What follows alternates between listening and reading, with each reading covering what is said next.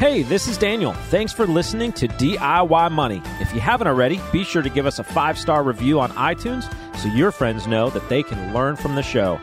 Now, enjoy the show. Welcome back, ladies and gentlemen. You're listening to another edition of DIY Money. DIY Money. Money. Sultry again. We're back to the Money. the sultry holiday season. Holiday Feeling it? season. You know, I have a 15 year old son. Many know that. I talk about him uh, regular. And he is into the Christmas music, the classics. We he goes to the pool very early Tuesdays and Thursdays mornings. I'm so proud of him. He was we were in the car this morning 4:45 taking him to the pool and you would think, you know, it connects to the Bluetooth and we'd be hearing I don't know, a number of songs that he typically listens to to kind of pump him up from the pool at 5 a.m., which I don't mind because then I drop him and I go for a run and it pumps me up. And anytime I want to, you know, tell him talk about motivation when your 15 year old is getting up to go to the pool at 5 a.m. and you don't want to go run, like, I mean, come on. I mean, I go run because if he can get in the pool at 5 a.m., I can go for a run. But anyways, this morning he gets in and we're listening to like Frank Sinatra, White Christmas, and you know Jingle Bell Rock, and I mean, it's just awesome. I was like, gosh, this is fantastic. I was, it's just great. Nice crisp morning on top of that. Crisp morning on top of that. It was very crisp. Holy cow! It was We've had a cold Bitter. snap this week. bitter cold. Um, so we're rolling into Thanksgiving. We're cutting this a couple days. This Yes. will air after Thanksgiving. Hopefully, everybody had a wonderful Thanksgiving. Hopefully, the Bills won and the Cowboys won. That would be great. My wife's a Cowboys fan. We plan on watching both games. It's going to be awesome. Um, you were not on the podcast uh, a couple weeks ago. Logan was asking about the turkey recipe. He did Yeah, this for I a heard this. Friendsgiving, apparently, and killed three people. No, I'm just kidding. it was amazing, he said. So now he has become the turkey man. turkey junkie, a bona fide golly turkicanas freak. And I saw him eating leftovers yesterday, which means that it was actually amazing. Wow. Because you I- don't eat no, crappy no, turkey don't. leftovers. I turkey is fascinating because typically if I find myself at a place now I'm Scrooge McDuck. I I'm like ah we're staying home. I don't go anywhere for Thanksgiving anymore. And but if I did in the past, and this was true family immediate family as well, the turkey would be dry. And I would have to either look for the dark meat, which I like, or I'd have to slather that stuff in gravy. It just was Cranberry not- sauce. It was what's that? Cranberry sauce. No. Do you eat it with your turkey? Yeah, I do you don't like do the cra- do you like homemade cranberry sauce or do you like with the jar either. with the? Doesn't matter. I don't like love gravy. The side. I like the jar. Old school Yeah. comes out like it still looks like the not the jar, the can. Yeah, I don't eat gravy. Oh, okay. Well, my wife. So I gotta have something my- on it. My mother makes a, a gravy that's just oh, it's phenomenal. Out of all the juices and oh yeah. Anyways, I'm making two turkeys this year. Is the whole point of that story. I'm making two turkeys, two turkeys because I want the leftovers of the juicy turkey that we cook. Turkey inflation. All right. No, actually, I got 49 cents a pound. It was Oh, two turkeys. You went from one to two. Four. Yeah, Turkey inflation. But I'm just saying, I paid 49 cents a pound for turkey number two, which is probably three times cheaper. Three times? Whatever. Third Someday of the you'll have grandkids, a bunch of people over, four turkeys. I'm gonna. I cannot wait. I'll be that guy who's like football now in the backyard. I'll be totally into it. then you My will. kids. Yeah, I don't do it now. Nobody Mm. wants to play football in the backyard with me right now. Used to be what we did growing up all the time. Yeah. It was awesome. Anyways, all right, let's get into a question because we got a we got a fun one today, and this is you know I like this. This is a little precursor. I'm gonna start promoting the tribe again. Uh, the side story here is one of the reasons I've not been in the tribe for some time is I have not had a phone that has worked properly for like months. So I just took advantage of a AT&T upgrade offer and I have a new phone and so I'm going to be back in the tribe. That's a Facebook tribe by the way Nice. for all you boomers out there like me who are still in the Facebook. Anyways, so check that out. All right, let's get to our question. It's from Tom? Thomas, what do you got? DIY! DIY Money. My name's Thomas. I live down in Atlanta, Georgia. My question pertains to entrepreneurship and just how to get the ball rolling with initial clients. So, me and a friend are running nothing rocket science. We're running a web design agency, and we're both full time software engineers. So the idea is just to help generate some passive income on the side. And we have a great business plan. We have a list of clients, and we're making cold calls, and the calls go really well. But for some reason, there's something that's not signing on those clients. And I think what it boils down to is that we're new and we don't have a big portfolio of, of reputation to show off. So I think there's a lack of trust and advice for just like getting the ball rolling with those initial clients and establishing that trust with them that we are a legit company. Thank you for all the advice. Keep up the bro talk. Keep up the bro talk. All right, Thomas. I, this is near and dear to my heart on a variety of reasons, or on a vari- whatever uh, for a, for a variety of reasons. First, Daniel and I certainly are entrepreneurs, started this business, et cetera, et cetera. But I find myself on the regular thinking about businesses that are appealing to me if I was, I don't know, finding myself trying to start another business. And one of them, I know this is going to sound crazy. You're going to think I'm making this up, but it is web development. Because despite the day and age that we are in, the amount of businesses that still have a crappy web presence is unbelievable to me. So I often look at that and I say, gosh, there's really an opportunity. However, scalability is the name of the game, as you know. And web development, meaning you spending time to actually develop a web presence, help them with their blah, blah, blah, this, that, and the other, is not where the money's going to be made. Hopefully, in your business plan, you have the hosting, the ongoing monthly payments to you and your hosting server as the scalable business model. And wouldn't it be nice to have a thousand websites paying you $49 a month for hosting, literally just keeping their website online? Now, it doesn't answer your question, though. Hopefully, that's what's in your business plan. If it isn't, I would revise your business plan. You need it to be scalable. Hosting is scalable. But it doesn't answer your question in how to get clients. So I'm going to th- just kind of brainstorm. I'd be curious to hear Daniel's uh, uh, thoughts on this.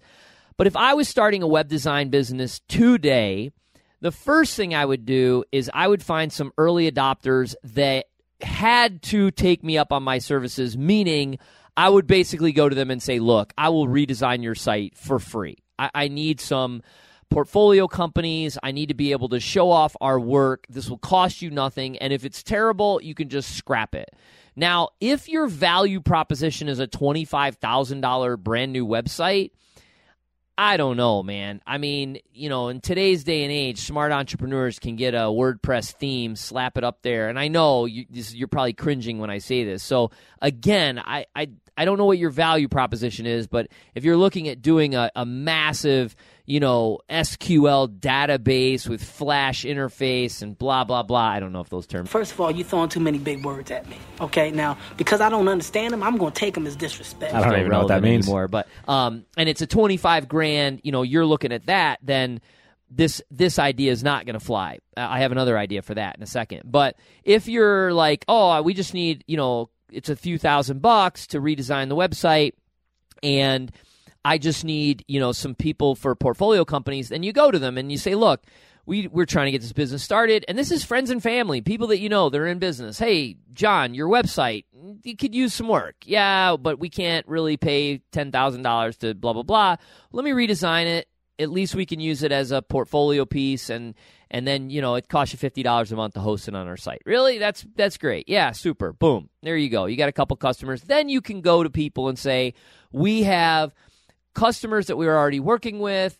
This is a site. This site is, you know, approximately $5,000 to redesign and blah, blah, blah. This is what you get. And you could talk to John and tell him, and he can tell you all about the experience. That's number one.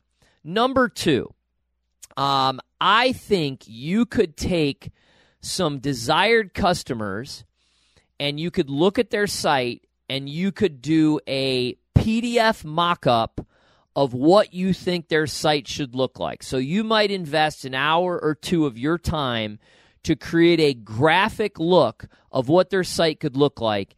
And you could take it to them and say, look, this is your site. This is your site redesigned by us. And you might have to go to 25 of those people to get a couple, but my guess is that if you literally show someone, hey, this is what I see your site becoming, they're going to go, I love it. Where do I sign? So you're going to have to do some work on the front end and really get after it to land those couple of clients. And then, you know what? It's service, service, service. After that, you're going to service the heck out of them. You're going to grow by word of mouth. And pretty soon, you're going to be looking at your wife and going, boy, should we think about leaving this other line of work and moving into this full time and starting a business? And then you'll send a new question in and we'll talk about that. What say you, Daniel? Yeah, I think if you're really just trying to develop trust, which is what uh, you've identified as, as the issue that's sort of missing in the sales cycle, uh, then you have to pretty much do exactly what Clint's talking about. I would branch out and look at local nonprofits.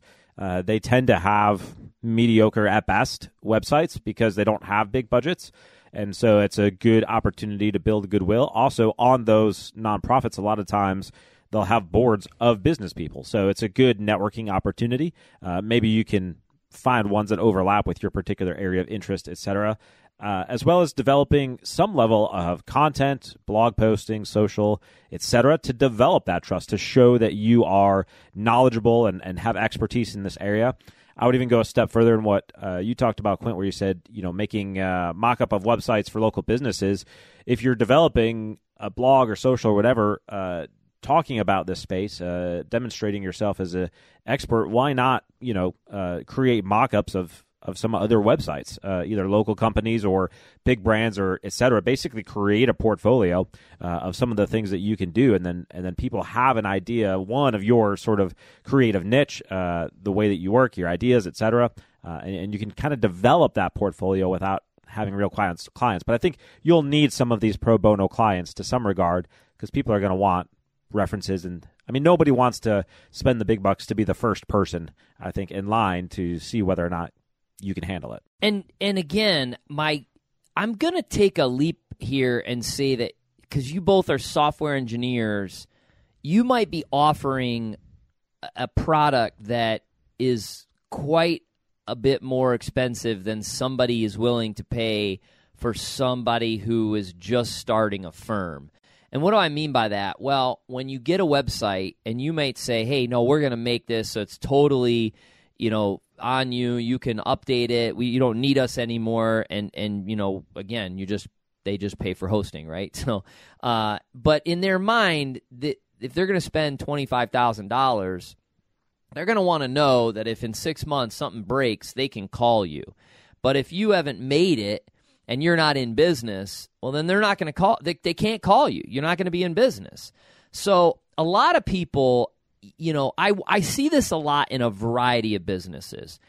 The the cross pollination of well, I I spend all my time working on six figure projects in my job. I'm going to just go into my own business and do that and and make that money. It does not work like that. So when we started this business, when we started Jewel Financial, we talk to everybody. I mean, you know, if you had a pulse and you were looking at setting up a retirement account, you were a great potential client for us. I mean, it just it it's it is what it is. You had we had to do that.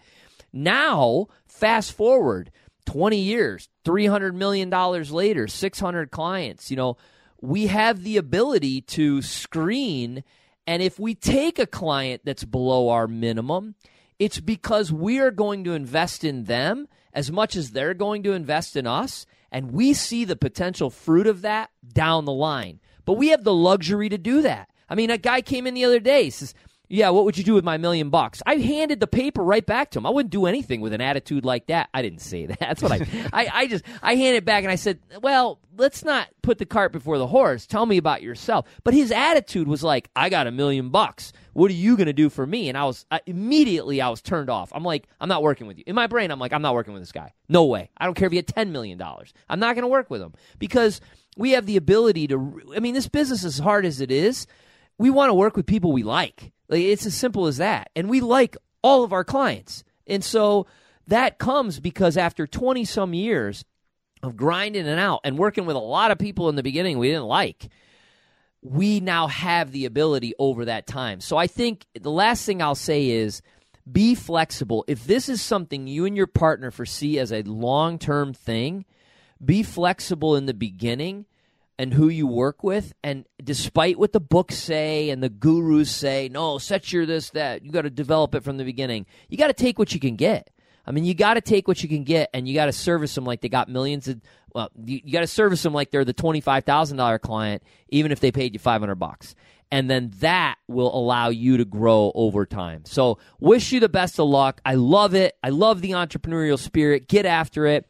And uh, you know what? We'll send you a $25 Amazon gift card. And what I would encourage you to do is check out a book called How to Swim with the Sharks Without Eating, Getting Eaten Alive. It's one of the best sales books ever. I don't think I've ever mentioned it on this podcast. Again, How to Swim with the Sharks Without Getting Eaten Alive. It's one of the best sales books I've ever read. You should pick that up in Amazon.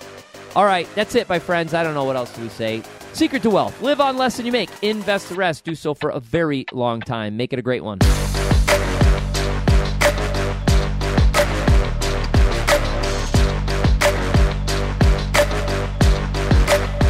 Thanks for listening to this episode of the show. If you want your question aired on the show, be sure to send that to us, and you'll get a $25 Amazon gift card.